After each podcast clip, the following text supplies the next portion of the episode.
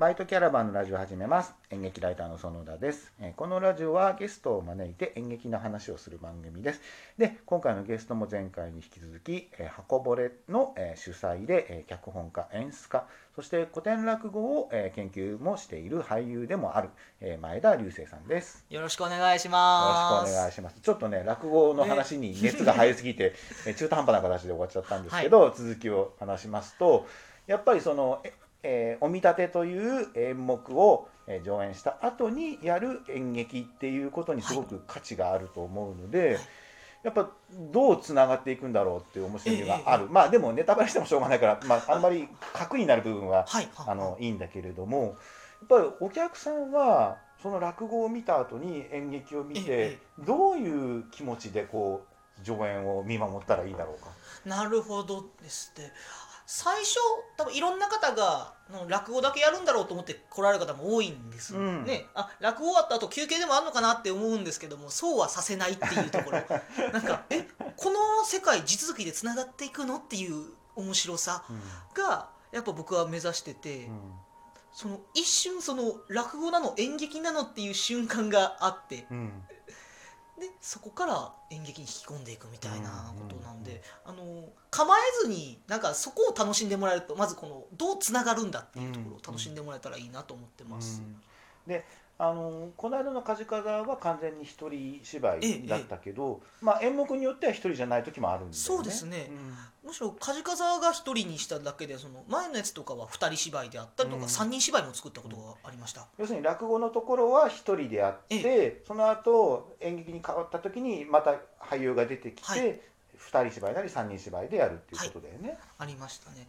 だから前回とかはその落研の方うん。が僕であるみたいなその落研出身のやつが落語をやっててっていう設定がその演劇始まった時に分かるみたいな、いうようなつながり方であったりとか、うん。だからそうですねアマチュア落語家がみたいなことからつなげてたとかもあったりとか、それこそ僕の好きな SF に飛ばして、うん。そのもう何十年も先の近未来のだから伝統芸能を保管するためだけの話かみたいな。うん。だから映像でずっと撮られてて、はいはいお客さんがいない中話を終えて、うん。その人の仕事は終わるみたいな、メタ構造になってるってことそうですね、だからちょっとコロナ禍を踏襲してそういうのがあったりとか、うん。そのどう引っ掛けるかみたいなことは意識してて、まあ今回はまあ2つ目のお話家うん。として出てこようかなと思ってて、まあ、おー2つ目っていうのはそのまああれですね、え話し家さんのそのまあ位というかうんうん。あの真真打ちになる前のまあその役役職というかそうね。立場というか。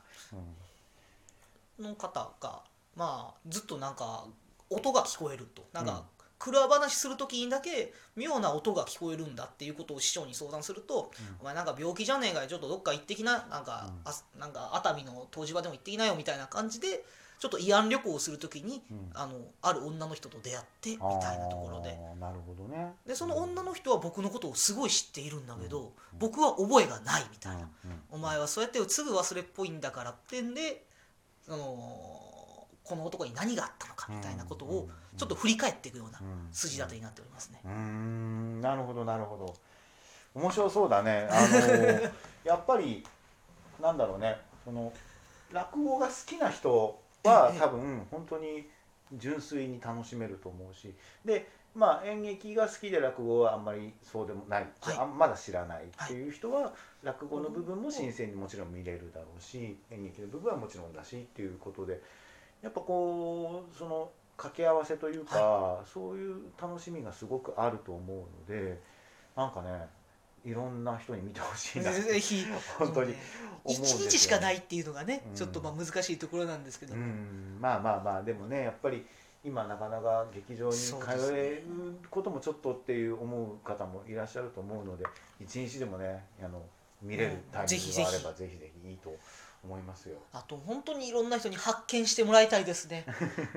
あのーパッケージ的にもう講座さえあればできるような演目にはしてあるので、うん。どこにでも持ち運びができるぞということが強みであるんです。うん。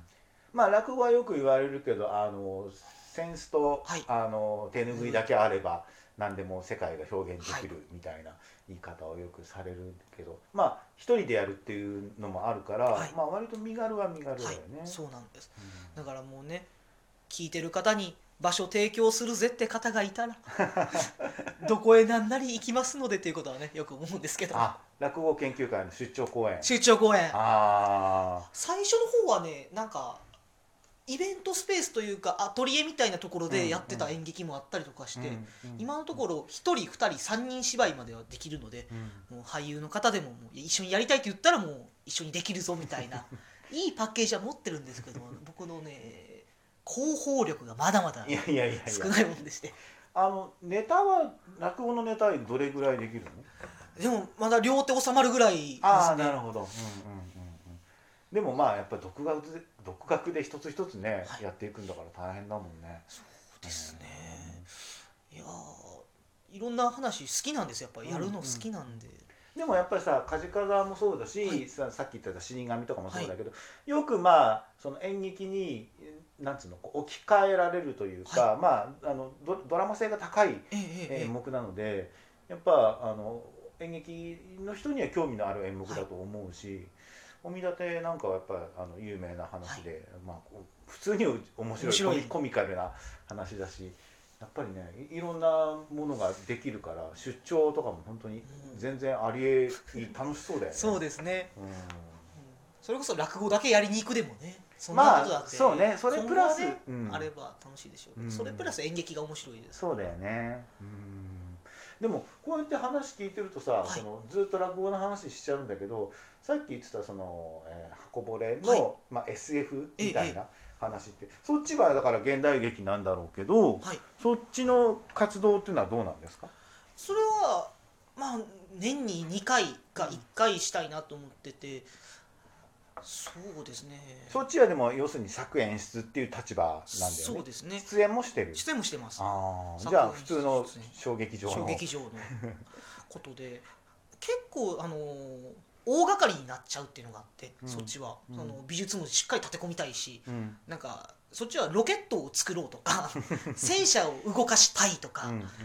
神様を作りたいみたいななんかそういうちょっと SF 的なものとか、舞台を大きくこうな見せるというか、うん。エンタメって言葉でくくるのは嫌なんですけど、でもうん。まあ泥臭く熱くロックなエンタメであるみたいなことはあるのでうん。だからねやっぱあっと驚かせたいみたいな ところですね。だってないって思うんですよ。舞台美術が立て込んでてそれがこうバタンバタンバタンって倒れて、うん。戦車になってたみたいな。そんなトランスフォームをしたいっていうところから始まるようなもんなんで。まあねここではあんまり言えないんですけれどもかなりお金がかかるっていうところがあり。うん。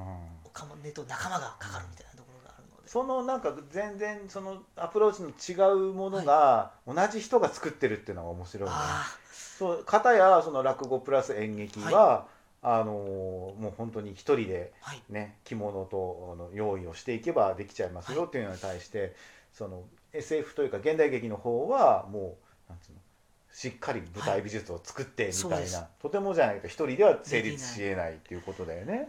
そっちもやっぱ大好きだからもうやっていきたいしどんどんどんどんやっていきたいんですけど、うんまあ時代に阻まれた部分が少なからずあって、うんこのさなか大人数を大所帯でやるっていう危険性があってっていうのもやっぱ背景にあると思うんですね。まあまあまあそうだね。うんそっかそうするとまあ落語研究会っていう企画公演の方が今はやりやすいそうですね若干ね、うん。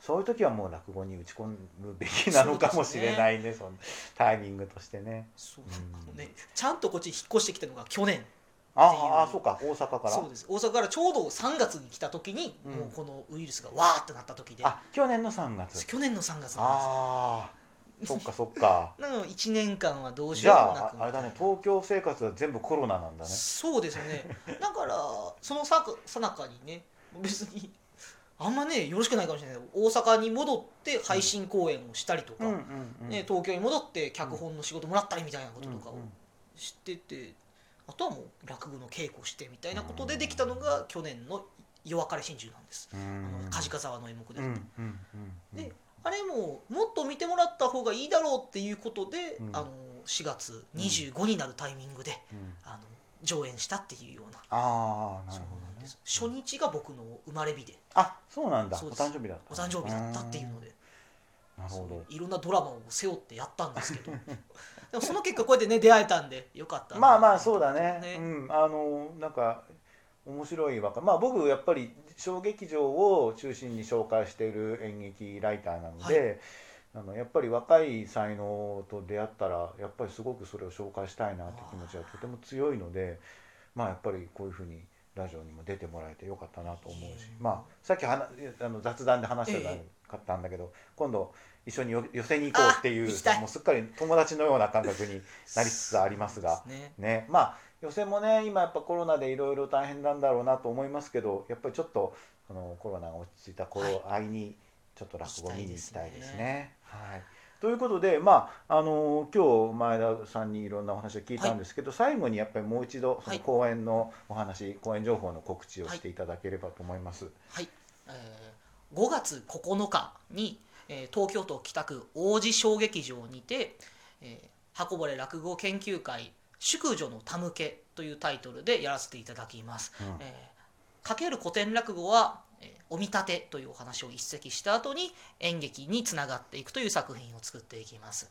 えー時間ですけれども、えー16時に1回そして、えー19時に1回うんその2回の公演でございます。えーその1日のたった2回しか、えー見れない聞けない公演でございますのでぜひあの王子小劇場に足運んでもらえたら幸いでございます。